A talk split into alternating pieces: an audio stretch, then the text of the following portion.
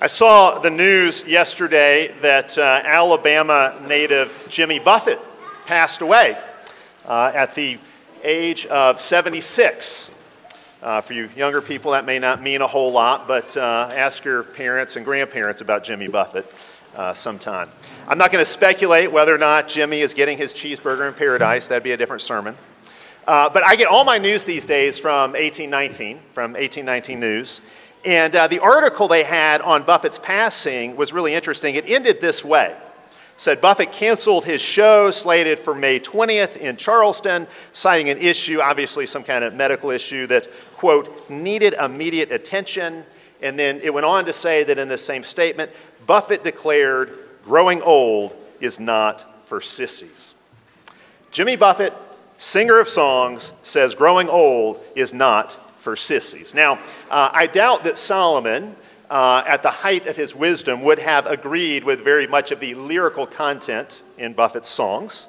But I do think that Solomon would agree with that statement of Buffett that growing old is not for sissies, because actually you could say that is a theme in Ecclesiastes 11 and 12. Ecclesiastes gives us permanently relevant social commentary social analysis for every generation, every time and place. And this is one reason why it addresses issues that are always arising, like the issue of aging, the issue of getting old.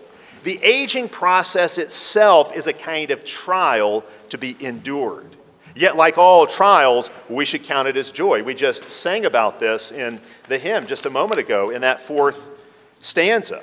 Yes, on through life's long path, still chanting as we go from youth to age, by night and day, in gladness and in woe, rejoice, rejoice, rejoice, give thanks and sing. That really summarizes it. The, the, the, the aging process, the process of growing old, is difficult. It is a trial in itself. And yet, like all trials, we should count it as joy. In chapter 11, verse 8, Solomon says, If, so note the if, he does not take it for granted, this will happen in everyone's life. He says, If a man lives many years, may he rejoice in them all. So Solomon is saying, every age and stage of life should be full of joy.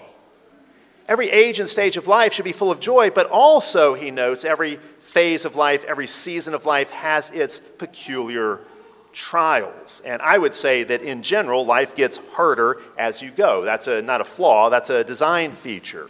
Children are not supposed to bear adult sized burdens or, or solve adult level problems. Solomon, in fact, wants the young to rejoice in their youth, to enjoy the playfulness of childhood. Why rejoice in your youth? Why does he command the young to rejoice in their youth? Because in the prime of youth, it is a great time of possibility and opportunity. Uh, those who are in the prime of their youth will find that it is, a, it is a time of maximum energy. In those prime younger years, people are at their greatest in terms of strength and beauty. Proverbs 20, 29, I read it for us last week. The first part of that verse says, The glory of young men is their strength. There's a glorious strength that comes with a young man, a man in the prime of his youth. But we know that strength does not last, it fades. Just as beauty fades, that strength fades. No matter how hard you try to stay looking young and feeling young, life eventually catches up with you. So, one question we could pose to Solomon is this What do you do with your youth while you have it? I don't think Solomon would say youth is wasted on the young. I think he would say that's possible, but it doesn't have to be that way. Solomon would say, Don't waste your youth. The gift of youth is indeed a, a, kindness to you, all that comes with it. The gift of youth should be used to the glory of God. And in fact, that is what Solomon says, I think, in chapter 12, verse 1. Remember your Creator in the days of your youth. What does it mean to remember your Creator? What is this remembering? To remember here can be contrasted with forgetting. The Bible has quite a bit to say about forgetting, to not forget your God. To remember your God, your Creator here, means to live your whole life for Him. It means to be mindful of God in all that you do, in all your planning, speaking, and acting. To remember your Creator is to worship Him, to pray to Him, to trust Him. And, the, and young people need to be reminded to remember their Creator. They need this reminder again and again because they're prone to forget.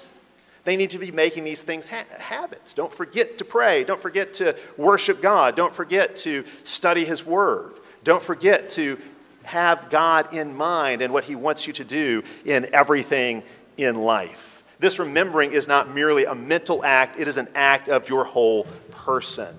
And I would tell you, young people here gathered today, to have parents who have taught you about God from your earliest age, from your earliest days, so that you know God in your youth, to have parents who have brought you into the covenant via baptism, to have parents who have brought you to church from your earliest days, who have taught you God's word from your earliest days, from your infancy. That's actually how Timothy, in 2 Timothy 3, how his childhood is described. He had been taught the scriptures from infancy. To have all of that, as so many of you in this congregation do, that is a tremendous privilege. it is the ultimate privilege. We talk a lot today about privilege, different forms of privilege. Covenant privilege is the ultimate privilege, it is a gift of unequaled value. Do not squander that inheritance you've already been given. It's the best possible inheritance your parents can bestow on you. This spiritual inheritance, this legacy of trusting God, knowing Him, worshiping Him. Remembering your Creator means remembering God cannot be mocked. It means understanding that you will reap what you have sown. Your actions have consequences that will reverberate throughout the rest of your life. Yes, even the things you do in youth, even for young people, it is true. You will reap what you have sown. Solomon wants the young to remember their Creator before the rigors and hardships of the aging process really set in. Solomon is saying here that God is really worthy of a whole lifetime of service. And so the time to remember your Creator is now. Don't wait another day. The earlier in life you begin to remember your Creator, the better. Because all of us are on the clock. Time is winding down. Sand is pouring through the hourglass of your life. Solomon's message is clear repent and remember God now while there is time. This is the day of salvation. Remember God now, even in your youth. Well, then in chapter 2, verse 2, he begins to describe what the aging process is like. But note this point he is describing old age and ultimately death. He is describing what old age is like for the benefit of the young. So key to understand that. Obviously, the old benefit from what Solomon says here can help them understand themselves and understand what's happening uh, as they grow older. But the young benefit as well because they need to know what lies ahead of them so they can prepare for it. That's actually the key to growing in wisdom as a young person. It's actually a key to wisdom, realizing the true brevity of life, that things will not always be as they are now. That's what Solomon wants the young to understand. For the faithful, for the wise, for those who do remember their Creator, life moves from glory to glory. Life is a series of death, death and resurrections, deaths and resurrections as we move from one degree of glory to another. As the glory of youth fades, another glory comes and takes its place. I read for you the first part of Proverbs 28, verse 29. The glory of young men is their strength. But that kind of glory doesn't last. The rest of Proverbs 20, verse 29, says this The glory of old men is their gray head. There is a glory that comes with old age. The, the gray head, or the silver head, or the white head, or the shiny head of an old man is like a crown. It's glorious, it symbolizes his wisdom. You know, think about an old man, the, the, the battle scarred veteran of life who has been through the struggles and the battles and the hardships and the ups and downs. He's got this experience, and yet, if he has remembered his Creator through it all, that man wears a crown of glory. Life moves from glory to glory. And actually, I think what that in Proverbs teaches and what Solomon teaches is that the aged actually have a greater glory. They're closer to glory, for one thing, they're closer to their home, as Solomon uh, describes it here. Uh, they have a greater glory. The young are like water, the old are like wine. That's a way to think about it. The older you are, the closer you are to the finish line, the closer you are to your true home. Solomon wants us all to see. Life is a one way trip from the cradle to the grave, and you don't get a do over. There's no rewind button. Sure, yes, there is forgiveness, but you don't get second chances. Life does not have a reverse gear. Time only flows in one direction. It does not stop. time waits for no one. And so you'd better make the most of the time you have. And, and, and I think Solomon would say, in remembering your Creator even the days of your youth, minimize serious sins or big mistakes that would burden you and create baggage for you then to carry the rest of your way on life's journey. See, if you're not on the right path in life, a path defined by trusting God and keeping His commandments, as we'll see, if you're not on the right path in life, you are headed for disaster. If you are on the right path, then you can know this. Even as your body crumbles, you are growing in wisdom. Even as you waste away outwardly, inwardly, you're being renewed. Even as you are dying, the life of Jesus is being revealed in you and through you. Even as you become less outwardly glorious, in a way, there is a greater glory being bestowed upon you. Your body can be in ruins, and yet your eyes can still shine with the light of the gospel. And that is a strong and beautiful thing in its own right. There's a kind of strength and beauty that accompanies faithfulness in old age. You can't stay young forever, you won't stay young for very long. But how you live as a young person will go a long way in determining how the second half of life goes for you. Now, before we look in more detail at what Solomon says about old age, uh, there are going to be some of you who say, well, uh, what about me? Uh, I'm not exactly young anymore, uh, but I'm also not old. I'm not ready to say that I'm old. So, where do I fit into this? That's a great question. Uh, Psalm 90 says, The years of our life are 70, or even by reason of strength, 80. It's interesting that our life expectancy today is kind of right in the middle of what Moses said it would be. Uh, but, but think about this. If you, so, so if life is typically 70 to 80 years, if you cut that in half, that would put what we might call middle age right around 35 or 40.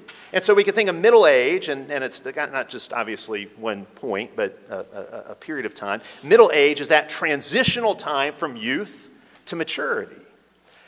Here's the thing because that transition can be hard, sometimes people will speak of a midlife crisis. We've all heard about this, the, the, the, midlife crisis. And I will tell you this if you are not grounded going into those middle years of life, that transitional time from being young to being old, if you're not grounded going into those middle years, it will be a very difficult time. Because in middle age, all kinds of things start to happen. Middle age is when you find out that you don't know as much as you thought.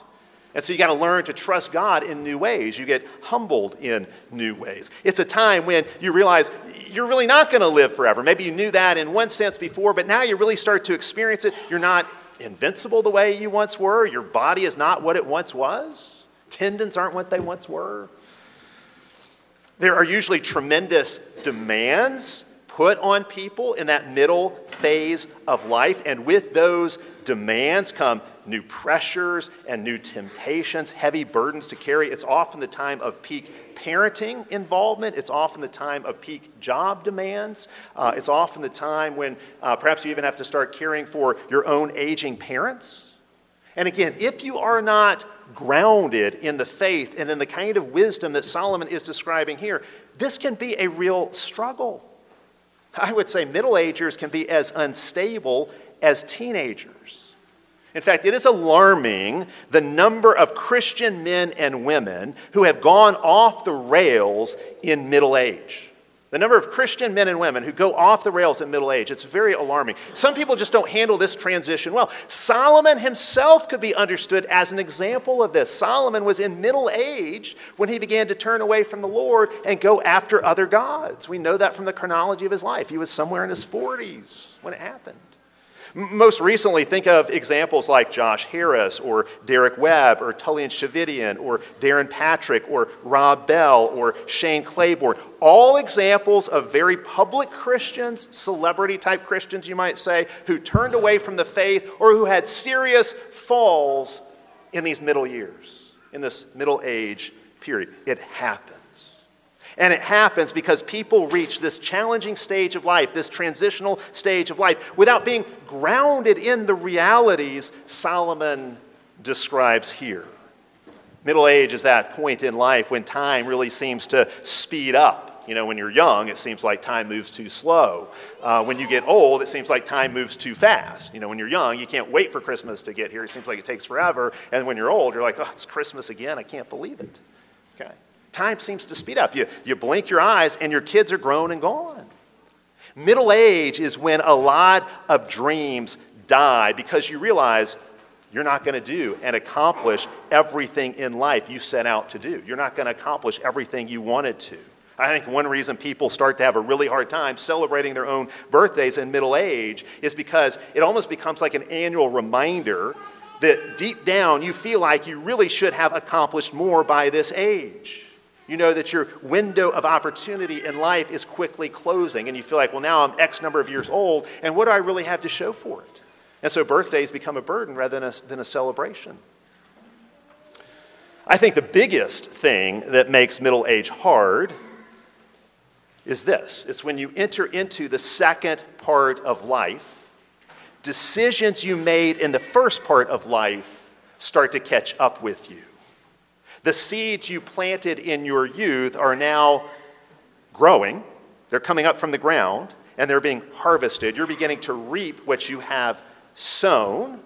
And so, if you made a lot of bad decisions earlier in life, if you got into a lot of bad patterns, say in your marriage, you get into a lot of bad patterns in your marriage, you get into bad habits with your finances, uh, you've been a lazy or abdicating parent, this is where those bad patterns, those bad decisions really start to catch up with you. And now you got to deal with the bad fruit that's being born. Now, of course, if you've been sowing good seed all these years, usually that's going to mean reaping a bountiful harvest, a pleasant harvest as you move into the second part of life. And there's a lot of people who really enjoy the second part of life even more than the first because, in so many ways, they're enjoying the benefits of what they've done.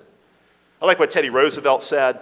Teddy Roosevelt said, Old age is like anything else in life. To be good at it, you have to start young. It's the sowing and reaping principle. Roosevelt was exactly right. Now, look at Solomon's poem. Let, us get back into the text here. That was a little diversion, a little detour. Uh, for those of you who feel like you fall in between, you're not really young, not really old, there's something for you to think about. But look at Solomon's poem about old age here. This poem is not pessimistic. It might seem that way. It's realistic, but I wouldn't say it's pessimistic. It is a, a, there's a kind of realism that characterizes it. We have to remember death as we know it entered the creation as the curse for sin. And you can think, this is not the only perspective on aging we're given, but it's one perspective. Aging is just the slow motion outworking of that curse that was laid down in Genesis chapter 3. So long as we live life under the sun, that is Solomon's language for life in this world. So long as we live life under the sun in the world as it is here and now, we have to do with the curse. Yes, ultimately, we know we will ascend above the sun to the heavenlies. Yes, we know resurrection blessing will ultimately overcome the death curse. But so long as we live in this age, on this planet, in these bodies, we have to contend with the curse. That means contending with death and everything that leads up to it, the manifestations of death, along the way, the, the, the, the, symbols of death, the signs of death, the signs that death is at work even as we live. The resurrection, the new earth, the life of the age to come are all ultimate realities for us, but not yet. We're not there yet. So we have to contend with aging. It's a way of contending with the curse. How does Solomon describe aging? How does he describe death? Well, look at this. Verse 2, he describes age as difficult days. Those days when you're older, they are difficult days. Sun, moon, and stars grow dim. These heavenly bodies are symbolic of rule. So as life begins to draw to a close, you finally get to where you can't work anymore, you can't further dominion anymore. You're not able to exert rule over the creation in the same way. Uh, he compares growing old to storm clouds gathering that are going to break over you. Verses 3 to 5, you can almost think of, of the rest of this poem as it's kind of like this old house. And it's like he's, he's comparing the human body to a dilapidated old house, a dilapidated old structure that's falling apart.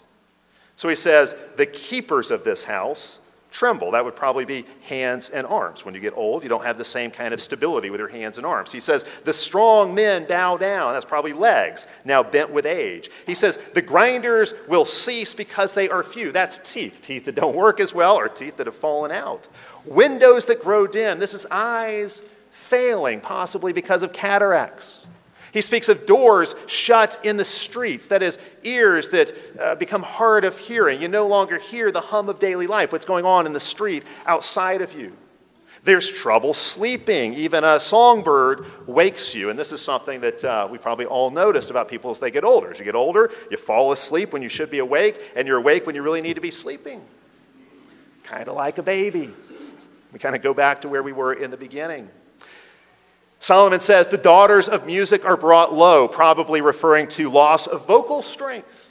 Your voice is not the same. Verse 5 speaks of fears that crop up, and the very elderly are often vulnerable in all kinds of ways, and that's why they are preyed upon. And it's why one way we can honor the elderly is by protecting them from people who would take advantage of them. He speaks of the almond tree that blossoms, that could be hair turning white. He says desire is diminished. There is a loss of desire for things that were once enjoyed. In fact, it's really interesting. Uh, there's an old man in 2 Samuel chapter 19 who comes to David, and he really gives a good summary of bodily breakdown that happens towards the end of life. He's 80 years old, and this is what he says He says, Can I discern what is pleasant and what is not? Can your servant taste what he eats and drinks? Can I still listen for the voices of singers? So he's talking about how his senses are shutting down. He's no longer able to enjoy what he once did. Psalm 71 uh, is another example of this, where the psalmist grapples with the challenges of getting older, and he prays to God Do not cast me off in the time of old age, do not forsake me when my strength is spent. That's the kind of prayer that grows out of what Solomon is talking about here. Finally, Solomon describes death. Verse 5 man goes to his eternal home, and mourners go into the streets. It's like he's de- describing a funeral procession. He says, Death is like the snapping of a silver cord and the shattering of a golden bowl. It's like your life is hanging by a thread, and that thread is fraying, and it's going to break. When it does, the bowl will shatter. The fact that he uses gold and silver here suggests that in death, something beautiful is lost, something valuable. These are precious metals that he's using to describe human life. There's something valuable and precious lost when death finally hits. Verse 7, he says, In death, dust returns to the earth. It's dust to dust. From dust we came, and to dust we shall return. The body goes down into the ground, and the spirit returns to the God who gave it. That's how Solomon describes death. And so Solomon returns to his refrain here. Some translations say vanity, vanity, all is vanity. It's actually much better to read it vapor, vapor, all is vapor. Reality to us, life to us is vapors. You can't grab hold of, of it any more than you can grab hold of the vapor or the fog or the mist. And death is the ultimate proof of that. Death is the ultimate proof that you do not control your life. Death is the ultimate problem, and there is no solution under the sun. Death is proof we can't control life. Death swallows up everything. On our own, we cannot defeat death, and so we must surrender to it.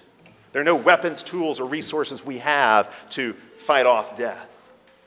Jimmy Buffett, he died a billionaire. He died with a billion dollars. That money could not keep death away. That money could not keep death from taking him. That money did not give him leverage or control over his life. And if a billion dollars won't do it, you can be assured nothing else you have will either. His music and his money, it's all vapor. All of life is vapor, vapor, vapor, all is vapor. Now, why does Solomon give us this extensive description of old age? What is Solomon doing? Why does he especially want the young to hear this? It kind of reminds me of Charles Spurgeon, who, when his kids were young, he would take them to a cemetery and he would find kids who, from the dates you could tell, had died right about the age of each one of his children. And we might think, oh, that's so morbid. That's, that's terrible to do that to a child. Actually, he just wanted his children to see the same thing that Solomon does here the reality of death that's coming for us all. Now, I said this is not pessimism. It's not pessimistic. It's realistic, yes, but it's not pessimistic. Solomon's point is not that getting old is all terrible. Actually, getting old is a gift of grace. To grow old, not everybody gets that gift, that privilege. To grow old is a gift of grace, and grace makes it possible to age gracefully. You can age gracefully or not. I suggest you choose to age gracefully. And by the grace of God, you can do that. Solomon's point is not that these later years are useless. Solomon would say, as he says to the young, don't waste your youth. He would say to the old, don't waste your old age. There are no wasted years in the life God gives us. The later years of life can actually be years of great productivity and accomplishment. In fact, again, it's interesting. Many people are more productive in the second half of life than they were in the fourth, in the first. Uh, for some people, you could even say the fourth quarter of life is when they do their best work. Last week, I mentioned how young several of the men were who led the American Revolution and the American founding. But you know what? Some of them were old as well. Many were young, but, but, but some were quite old, like Ben Franklin, who was 70 in 1776. And yet there he is in, in the twilight of life, helping form a new nation. Winston Churchill was 66 when he became prime minister in Britain and led his people against the Nazis. The British people needed his age, his experience, his wisdom, his skillful rhetoric, the leadership abilities he had developed over a long life. The average age of a Nobel Prize winner is 62. I could go on and on with examples of these sorts. There's no reason to fight getting older, accept it as God's will. Aging is glorious, it has a glory all its own. Something else to think about here. If young people, and this is not directly in the text, but I think it's implied, if young people excel in one kind of strength and older people excel in another kind of strength, isn't it obvious that God designed the generations to need each other, to depend upon each other? Young men are strong, but they don't always know what to do with their strength. They need the mentoring and guidance of older men. Old men are wise, they just don't always have the energy to act on their wisdom. They need that vitality of younger men to help. So, if you will bind the generations together, if you bind the generations together, if you see them as covenantally connected, if you refuse to, to always and everywhere segregate people by age and stage of life, by generation, then wonderful things can happen. Wonderful things happen when the generations learn how to work together. But when the generations are at war, everyone loses. When the generations work together, we all win. Young people today often do not honor the elderly the way they ought. Sometimes today, older folks are far too dismissive and cynical of the younger generation, forgetting in a way what it was like to be young.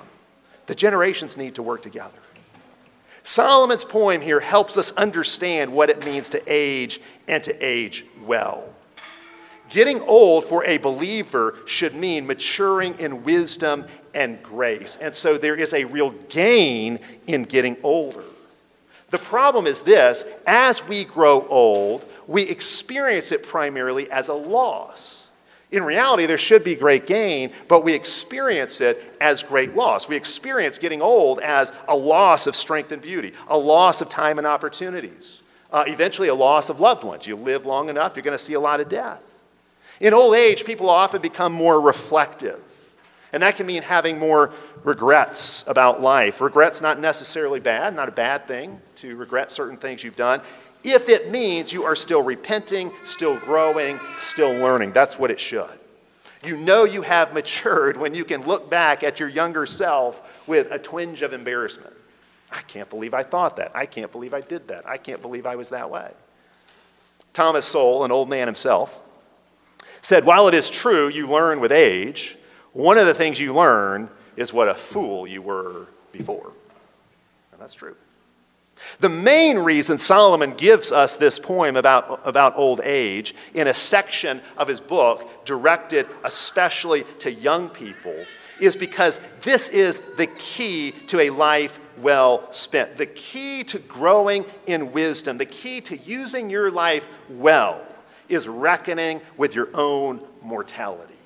In a way, you could say what Solomon is doing here is exactly what Moses does in Psalm 90. Psalm 90, Moses says, Teach us to number our days aright so that we may gain a heart of wisdom. Teach us about how short and how fragile and how vulnerable life is so we may grow in wisdom, so we may gain wisdom. Teach us to number our days aright. See, the reality is we are all dying from the moment we are born on his, and of course, this becomes more apparent as we go. I think of, of, of Tolkien. Uh, on his 70th birthday, he was asked how he felt, and he said, I feel like any other man my age would. He said, I feel like a tree in autumn losing its leaves. Beautiful picture for growing old, very much like what Solomon says here. But this would be the point then. Whatever season of life you're in right now, we are all headed for autumn and then finally to winter. That's how it goes. You can't stop the turning of the seasons. Again, life is a one way ticket to the grave, it only moves in one direction. A key to wisdom is facing your own mortality. The sooner a young person can realize how short, vulnerable, and fragile life is, the faster he can begin to grow in wisdom and use his life rightly. Life is vapor. We're here today, gone tomorrow. Life is a mist. No one can grab hold of it or control it. Seeing life's finish line out in front of you is at the heart of wisdom. Living in light of that reality. That's the key to running your race well. Knowing that, that the seconds on the clock of your life are ticking down, that presses you to do things that matter, to use your life in ways that really count. That doesn't exclude enjoying all kinds of things. Solomon constantly harps on how we should enjoy all of God's good gifts. But we should do so in a way that is consistent with using our life to his glory for the furthering of his kingdom. Uh, Solomon says in chapter 7 that it's better to go to the house of mourning than the house of feasting. That is, it's better to go to a funeral than to a party. Why? Because you learn more wisdom at a funeral. Because that's where you see what it looks like to cross the finish line. Well, all of this brings us to Solomon's conclusion, one that he has already anticipated, but now he will spell out in detail. He gives a little interlude in verses 9 to 13 where he summarizes what he has done in this book and why we should listen to him. It's kind of like Solomon blurbs his own book. He's sharing his credentials with us. Verse 9, the preacher, that is Solomon, that's the name he's given to himself in this book. The preacher has been wise, he teaches knowledge. In this book, he has pondered many things and set in order many wise sayings. Solomon has acted as a wordsmith. Form and content match in this book. All of it reflects God's wisdom. Verse 10, he says, The preacher has written words of righteousness and truth. That is to say, his words are trustworthy. They can guide us in paths of righteousness. Verse 11, he says, The words of the wise are like goads. Think of a, of a cattle prod. His words guide us, yes, sometimes by causing pain and discomfort, but his words drive us to righteous action, to wise action in the world. He says the words of the knowledgeable are like well driven nails. They're well driven nails, you can hang your life on his words. These words shepherd us because Solomon has spoken as a shepherd. Verse 12, he says, Much study is wearisome in other words, Solomon is saying that his investigations throughout this book into every realm of human life have exhausted him, and so now he must bring all of this to a close. And so here is the conclusion to the whole matter. Drum roll, please. This is Solomon's grand conclusion. This is how the wisest man to ever live sums up the meaning of life after all the complexities of this book. It's so simple. Fear God and keep his commandments, for this is man's all. For God will bring every work into judgment, including every secret thing, whether good or evil. What is the meaning of life? It is to fear God and keep his commandments. It's to reckon with the final judgment. Fear God. Ecclesiastes be- ends the way Proverbs begins with the fear of God. Fearing God is the alpha and the omega of wisdom. This book is all about what it means to fear God. This is the seventh time in the book the fear of God has been commanded. What does it mean to fear God? To fear God means you recognize God is God and you are not. God is God and you are a creature. So, fearing God means humility before your Creator. It means you trust Him as your Savior. It means you acknowledge Him as your judge. It means you submit to Him as your lawgiver. It means you know that God alone transcends the vapor. God is sovereign over all. It means you see that you're utterly dependent upon Him, and so you are in awe of Him. You're in awe of who God is and all His attributes. You are in awe of His mercy and His grace and the bloody lengths to which He would go to forgive your sins.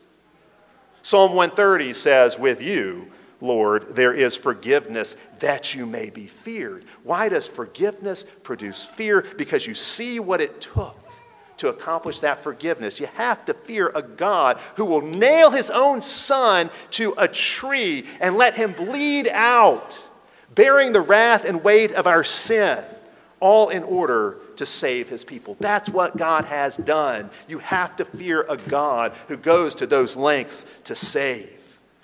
To fear God is to cling to Him with all your might. For us, it means clinging to Christ, who is our wisdom, our righteousness, our redemption.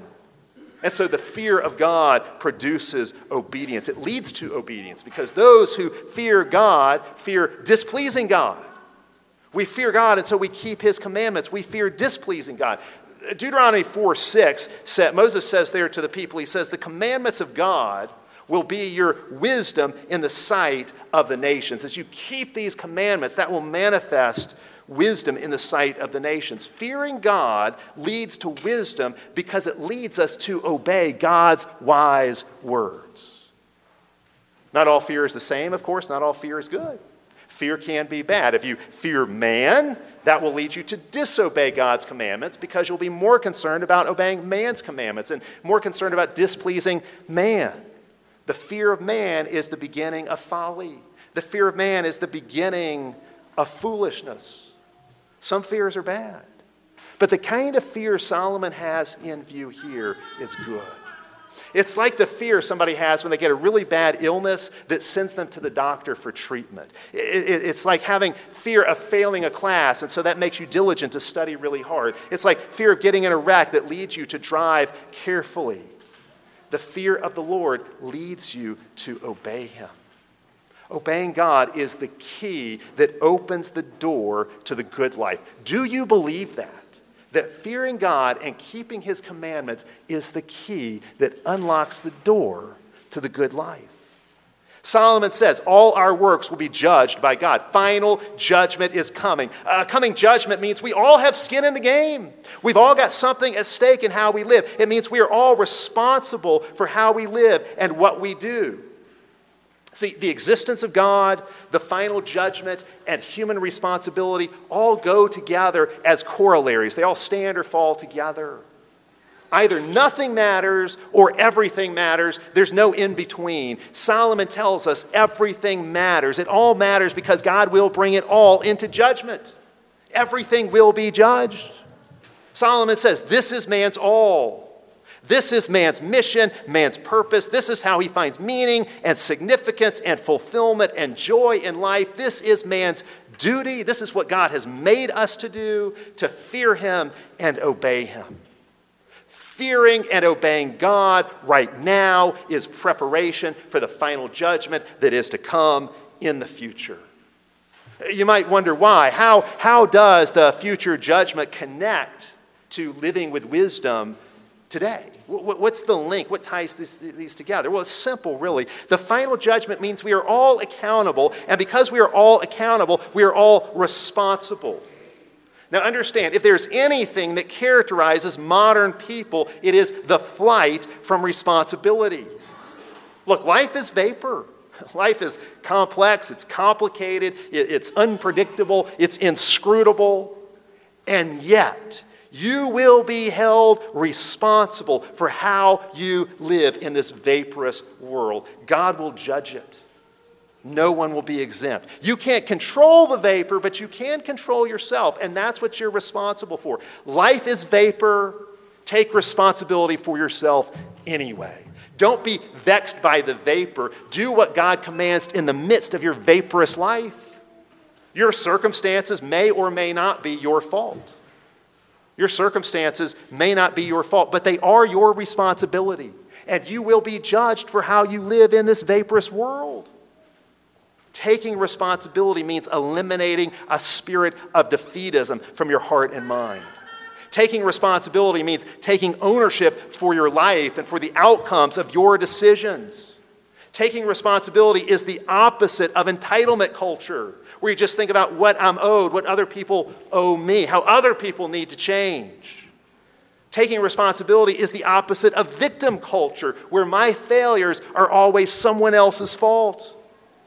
Taking responsibility is the opposite of feeling sorry for yourself. It's the opposite of self pity. It's the opposite of making excuses.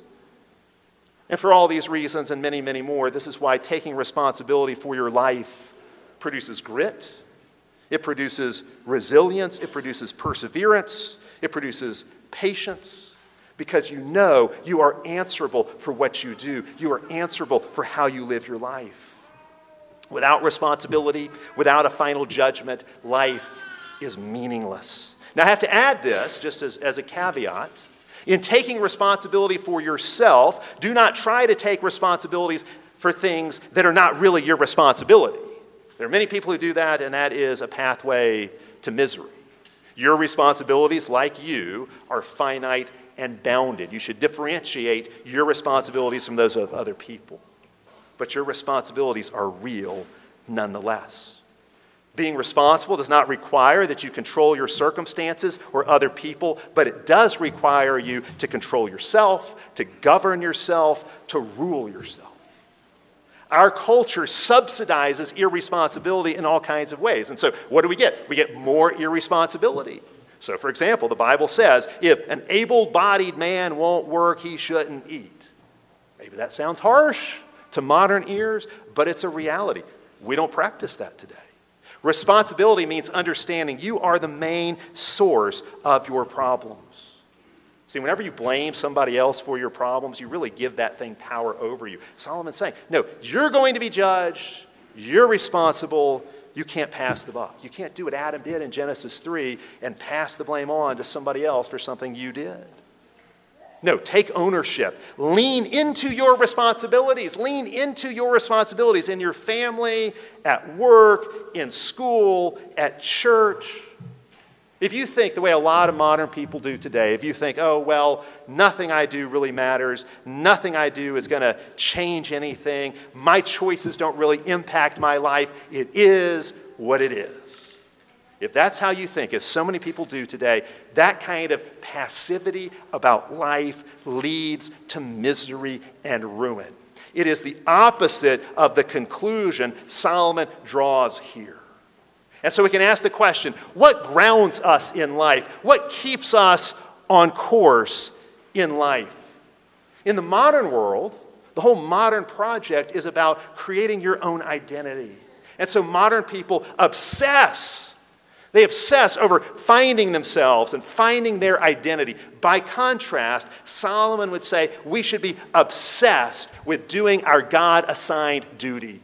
We should be obsessed with fulfilling our responsibilities. That is your wisdom. That is your joy. That is your meaning in life. That's what it's all about. The greatest thing in life is to fear God by trusting, obeying, and worshiping Him. That is what life is all about. In the name of the Father, and of the Son, and of the Holy Spirit, Amen.